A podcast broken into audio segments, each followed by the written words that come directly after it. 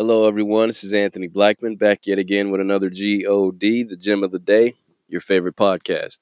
First and foremost, and as always, I want to thank you for listening. And if you like, subscribe and share with a friend. You can also check me out at Anthony Blackman at YouTube or type in Word of the Week or Gem of the Day in the search bar. And today I want to talk about payday.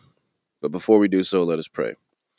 Dear Heavenly Father, we come to you humbly, thanking you for your love, your mercy, and your grace, for the ability to see your face every time we open and read the Word of God. We thank you in all these things. In Jesus' name, amen. With that being said, payday. What do I mean by that?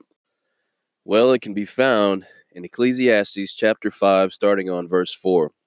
And it reads When you make a vow to God, do not delay to pay it. All right, a vow is a promise, or God, if you do this, I'll do that.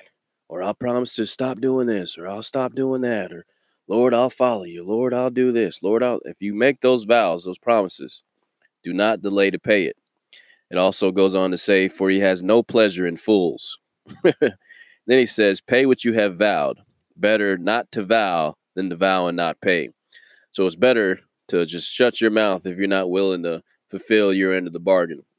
When you're promising God or vowing to God to do certain things, or I'll stop doing this, or I'll stop doing that if you do this, it's better not even to say anything if you're not legit or serious in your vow or your promise. It's better not to say anything at all, is what it's saying. He says he has no pleasure in fools.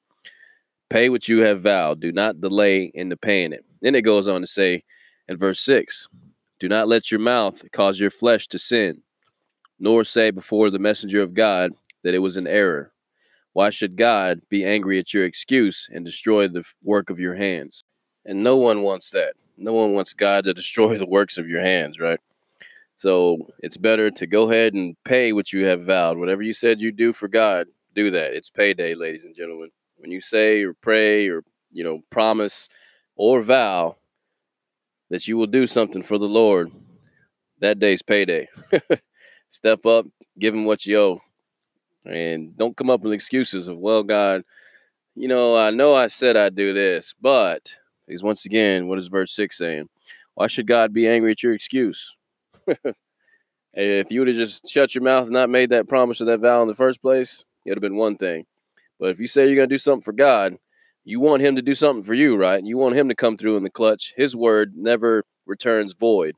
And we're supposed to be the same. If we're created in His image, our word does not return void. What we say, we do.